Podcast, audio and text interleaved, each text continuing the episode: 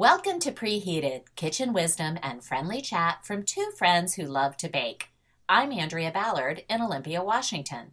And I'm Stefan Cohn in London. Every week, we celebrate the successes, failures, learning, and laughs that go hand in hand with baking for those we love.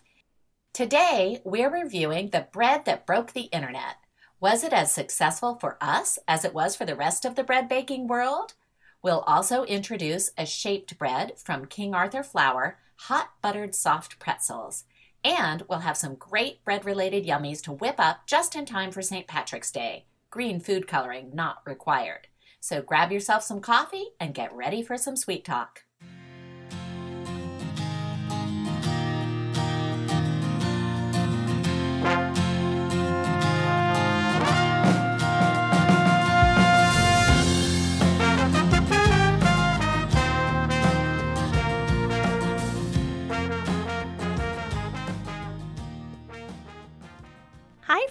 How are you doing?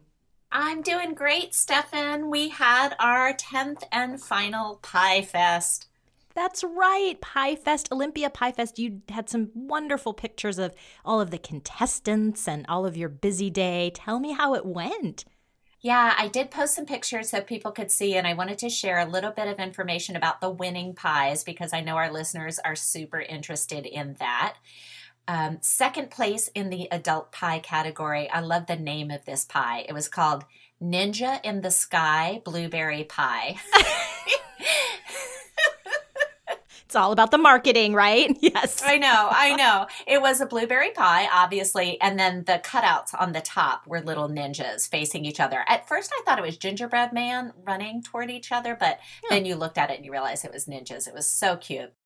First place was a pie called Fruits of the Forest. Now, Stefan, have you ever heard of a Fruits of the Forest pie? I haven't. It sounds like I want to say one of those black cherry gâteaux, but I have no idea if that is anything related. Yeah, so I had not heard of it either, and I was able to track down the baker who made it, and she was so funny. She had not heard of it either. She had mentioned it to a security guard in her building that she wanted to enter the pie contest, and he said, "Oh, you should make a fruits of the forest pie." And she said, "Well, what's that?" And he said, "Go look it up." What? So she went and looked it up on the internet, and there's multiple recipes out there. I've looked it up since then. It looks like uh, she used strawberries, blackberries, raspberries, and rhubarb. Ooh. I've seen some others that use blueberries. I've seen some that use apple. It looks like there's generally five items. So either five fruits or four fruits and a rhubarb or four fruits and an apple. And I think it's a great way for people who like that mixed berry and don't want to pick one dominant flavor that you can throw a little bit of everything in there. Yeah. Yes. I love all of those. It would be very hard for me to pick. I love that idea. The grand prize winner was a deep dish apple pie. It was beautiful. It was so good. Of course, I got to taste all of these in my role as a judge. And the apple mixture, I chatted with the baker. It is a mixture of Braeburn and Granny Smith apples. And I asked her if she would share her recipe with me and she kind of ducked her head and said well it's not my recipe it's just the cook's illustrated recipe from about 10 years ago Oh. and it was a reminder to me that, you know, Cooks Illustrated, definitely one of those places you can trust. They do a lot of research, they do a lot of work, and it's really very trustworthy. You can always count on a good Cooks Illustrated recipe, I think. Yeah, they do all of that heavy lifting for you. So you don't need to determine which apple is best. Just go to the source and they will they will let you know. I'm really happy to hear that because Braeburn is one that I always rely on in my apple pie. So that's that's good to know. And it reminded me of the advice you had given me when we were making our pork apple and cider pie. And you had told me to use a mixture of a firmer apple and a, you know, or I guess you called it a baking apple and an eating apple. And I think that's kind of what she was doing that, you know, the Granny Smith is that tartar eating apple and that Braeburn is really good for baking. Yeah, not just flavor but uh, texture. It, definitely important too. Yes. What a fun weekend that you guys had and way to go out on a big high note as well. Yes. Yes. It was a great time. Well, getting back to our month of bread, this is our first listener requested month, and we're tackling all kinds of yeast breads all month. Andrea, as is the case every single month, of our show. It is so hard to choose which recipes we're going to to bake and have our listeners bake along with us and there are so many that just have to be set aside for another date in the future hopefully. And one of them this month that just so narrowly missed making the cut was a Indian naan. And this was a recipe you had had sent to me when we were brainstorming. I we both really dearly love Indian food, had not made a naan before. Andrea, did you know that this was a skillet cooked bread? Yes, that's the I've only made it a couple of times, but every time I have, it's been in a skillet. So I changed it a little bit. I just made it today. I just finished eating my dinner, which was a um, an Indian soup that I make a lot with lentils, and I thought, perfect. I need some fresh naan with this. It was it was a single rise bread. Then you almost like tossing a pizza mm-hmm. dough is what it reminded mm-hmm. me of. You kind of have six little minis and you you flatten them out, toss them, pat them with some water and then put them in the hot skillet. I actually used my electric griddle. Oh, there you go. Listeners will remember that I have a fire smoke detector to raise the dead in this house. Uh oh. I thought, you know, Smoking oh, no. skillet, just I'm not even gonna chance it. So I'm happy to report that if you don't want to go down the route of a skillet, uh, the the electric griddle worked very well, just turned up to maximum, and I did still open a window and put my fan on just to be safe.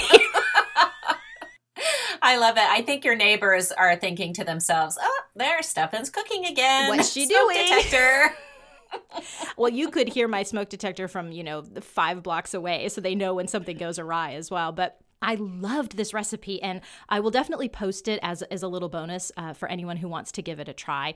Um, they are just pillowy, they are so soft and delicious. There wasn't a lot of labor involved. So I, I really thank you for that recipe, and, and I highly recommend it for folks who want to give that a try. Yes, it's a fun one. And I do like buying naan in the grocery store. I find that the naan off the shelf is good. The naan you can buy in the frozen section is good. And we eat Indian food a lot for our regular family dinners. But when we have people over and we're doing Indian food, that's when I like to also make the naan, just to make it a little bit extra special. And it's just so good to have it freshly baked. I really appreciate the little bit of extra work, and it makes a really great addition to an Indian meal.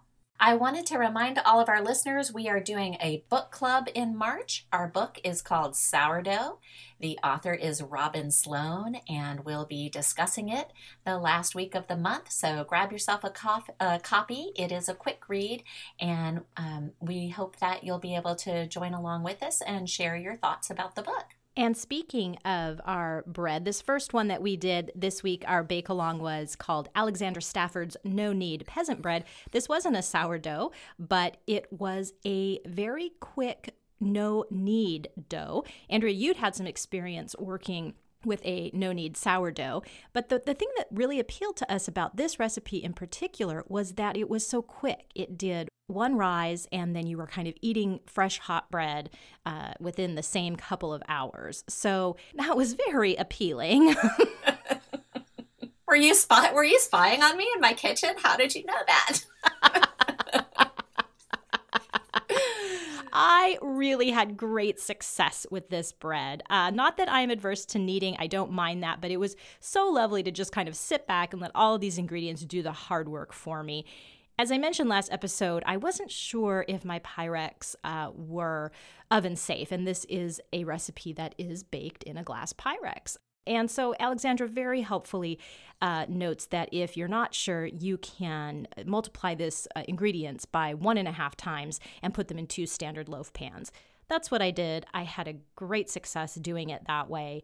Uh, you have your flour, your salt, sugar, instant yeast. Here in the UK, that's known as easy bake yeast some lukewarm water, and then butter for greasing. So you're talking what, like six ingredients, not a lot it came together beautifully for me. Resulted in some really fine bread. Yeah. Uh, Andrea, how did this one work for you? Yeah, same experience. I had such luck with this bread. It turned out so well.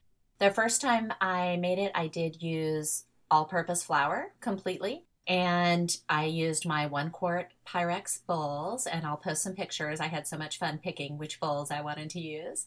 I got to use another little tool that I've never used before. You'll notice that she mentions in the recipe that if you're using packets of yeast, you can use a whole packet. But if you're using the kind that comes in a jar or in a bag, you need 2.25 teaspoons. Well, about mm, I don't know, six months ago, back in November, one day I got an email from King Arthur Flour that said, you know, your package is on the way and it's being shipped and it will be at your house, you know, November 5th or something like that. And I immediately thought, oh my gosh, my internet has been hacked because I knew I hadn't ordered anything from King Arthur.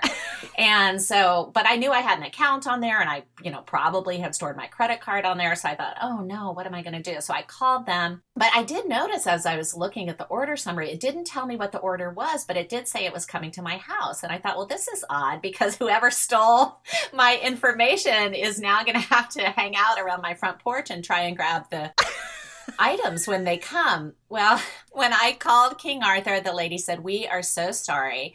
We sent you a yeast spoon for your birthday, and you should not have gotten this message. Oh. It, you know, this is the shipping confirmation, and when we send it as a birthday present, it's supposed to be a surprise. So, first of all, I was shocked that this huge company would send me a birthday present. I guess that shows you that I'm a good customer. Andrea, my goodness, yes. And then my second question was, What's a yeast spoon? Yeah. So thanks, I think, for this birthday present. exactly. Well, now I know, and it's so handy here. It is a 2.25 teaspoon measure.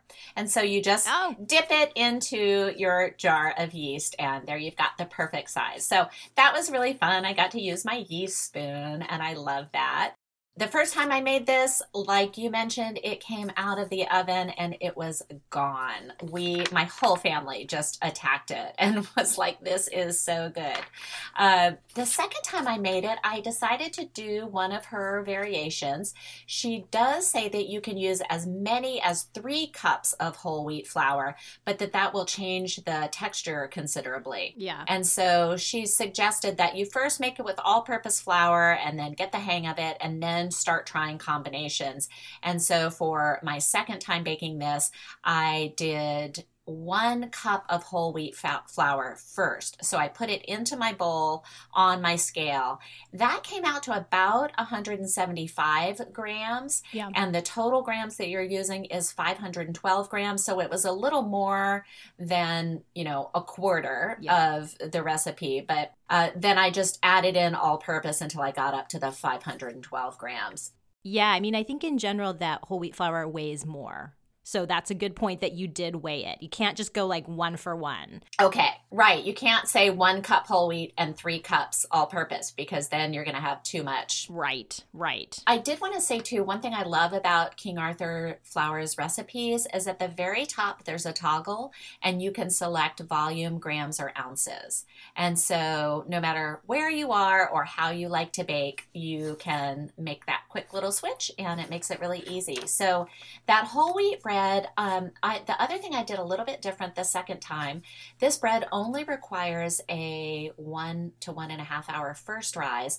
But with the whole wheat bread, I just went ahead and rose it for maybe two and a half hours. It wasn't necessary, but I thought, you know, I, I feel like the longer you let it rise, the more flavor develops. And so I went ahead and did that. And my whole family agreed we loved the second loaf even more than the first. So the combination of the whole wheat flour and a little bit longer rise it was prettier. It was, you know, obviously a little bit darker brown. It had that nutty flavor. Of course, I slathered it with butter because what else do you do when hot bread comes out of the oven? Doesn't everyone do that? Yeah. Uh, I just could not be happier with this recipe. The author wrote a book called Bread Toast Crumbs, and I am highly tempted to get it. Are you interested in trying some more of her recipes after baking this recipe? I am. I really thought this was a well written recipe. We have talked in past episodes about recipes that aren't so well written and why that's a challenge for home cooks. And this was the absolute, if I had to just hold up a recipe and say, this is how one should be written, it was so clear. It was so thorough. There were all kinds of variations. If you didn't have this, if you were using this kind of yeast, if you wanted to use the whole wheat flour, if you had a loaf pan, it was so well done so easy and results in delicious end product, which makes it, you know, a blue ribbon in, in my book. The one thing I thought was this was a little salty for my taste. Oh, okay. Salt does play a role in helping the yeast and bread develop. So I would be cautious about meddling with that a lot. But if I made it again, I might just start scaling back, maybe by just a quarter teaspoon or, or a little amount and then see how I liked that and if I was still getting the the great result. So that was the only thing. It just it just tasted a little salty to me. Do you use kosher salt? Yes. Okay.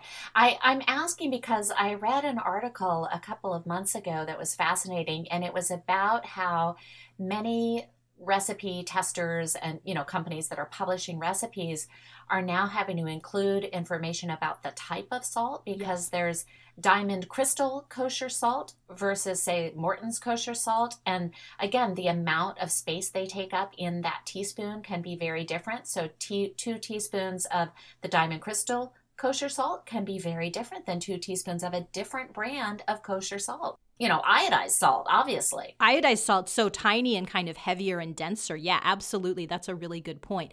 I thought it was maybe just something when I went ahead and multiplied this one and a half times mm. that that three teaspoons of salt, that it even kind of just kind of sounds like a lot when I say it out loud. It does. Right. So maybe that's just maybe that's just something for me to fiddle with, but that's again that's a taste preference. So that's the only the only thing that I can say. I had two beautiful loaves. I put one wrapped very tightly in the freezer, and the next uh, I made my favorite grilled cheese sandwich, which is a Gruyere grilled cheese sandwich from Ina Garten, and it hardly qualifies as a recipe. It's basically bread, butter, and Gruyere cheese. I recommend it. That's a recipe in my book. I thought this would be so good for just you know toast and lemon curd for uh, croutons. For it's it's such a nice versatile loaf, and and uh, there you have it. So I think we are agreeing with the masses on this, and and with our listener Dana who had recommended this one to us. So thank you so much, Dana. This one's going to go into heavy rotation. Yes, Dana, thank you. We definitely owe you for that tip. Up next is King Arthur Flour's hot buttered soft pretzels. I'm really excited about this recipe. I have never made soft pretzels at home. Well, when I say I've never made them, I certainly have opened a box from the freezer section of my grocery, but I've never made them from scratch. How about you, Stefan? I have not either, at least in in the uh, recent past. Since we have started this show, Andrea, uh, every time I'm talking about a upcoming theme for the month and I'm, I'm talking it over what we're going to bake, my husband inevitably says, "Can you do a hot soft pretzel?" so it's finally coming true, his dream. I'm like, no, you know, hun, we can't do a hot soft pretzel during ice cream month, or we, we can't do a hot pretzel during bars and bonbons. But so finally, finally. I'm so interested in how he tried to shoehorn the hot buttered pretzel into other themes. I could see him coming up with some really creative. Well, regional food tour, everyone knows you get the hot buttered pretzel at the county fair. I know. So so there's at least one member of my family who is just jumping up and down with joy.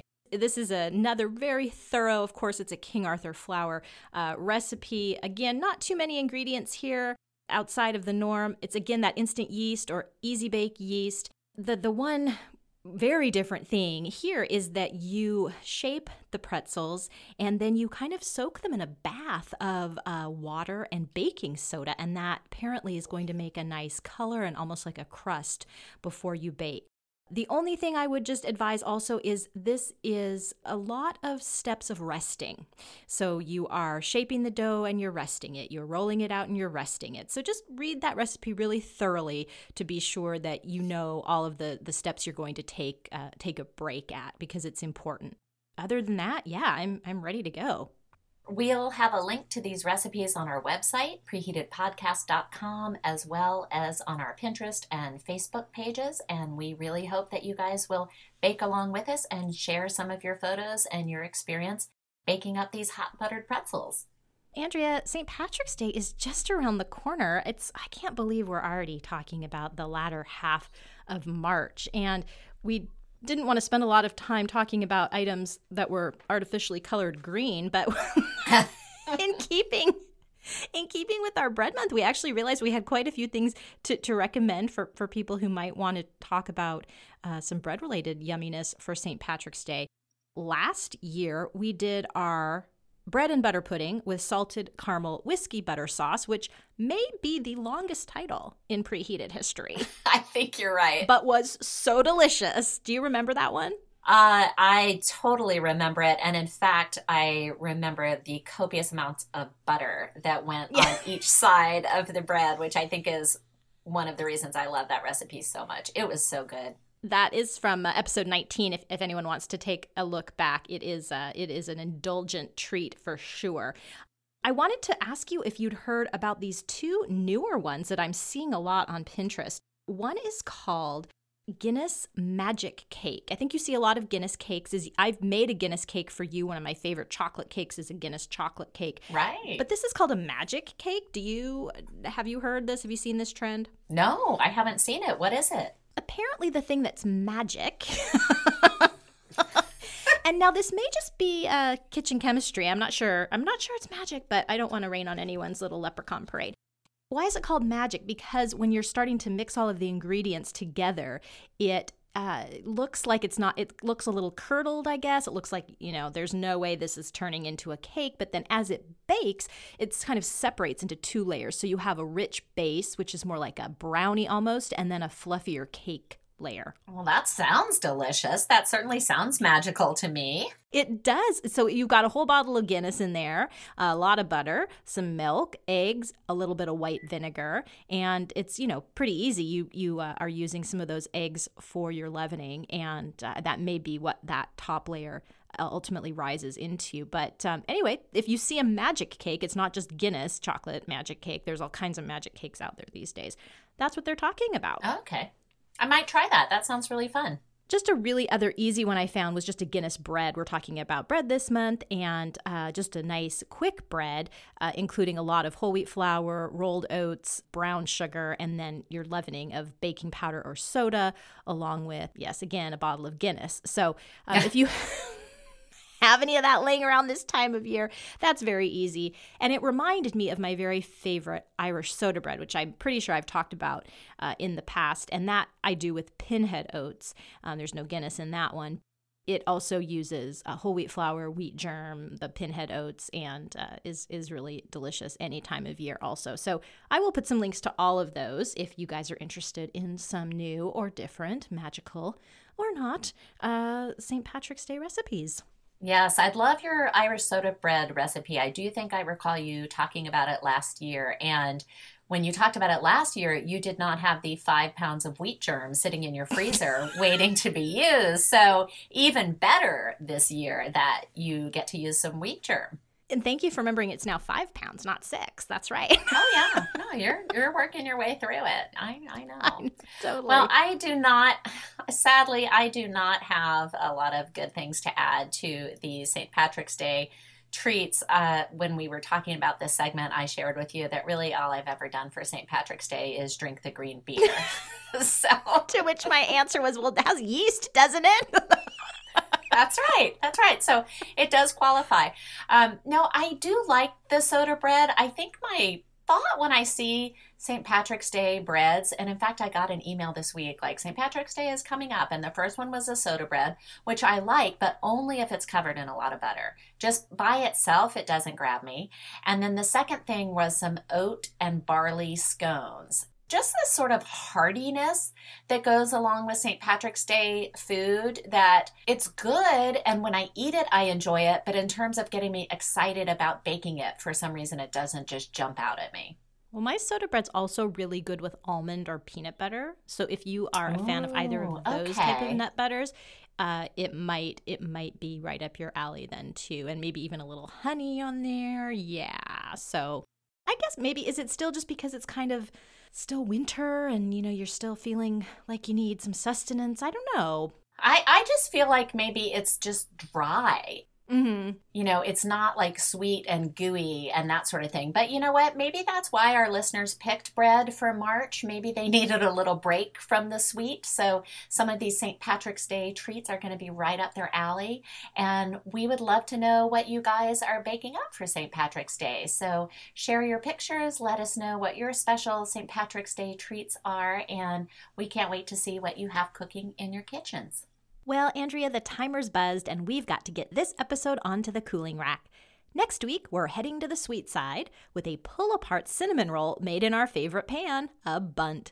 We'll also review our hot buttered pretzels, and the Globetrotting Gourmet will report from the frozen north of the Arctic Circle. Thanks as always to Anne Marie Russell for supplying our theme music. You can find Anne Marie at annemarierussell.com or on iTunes or Amazon. Remember, you can find us and our featured recipes on our website, preheatedpodcast.com, and on Facebook, Pinterest, Twitter, and Instagram, where we're at Preheated Pod. If you like our show, please tell a friend and consider ranking and reviewing us on Google, Apple, Spotify, or wherever you download our podcast. Until next time, thanks for listening and sweet dreams.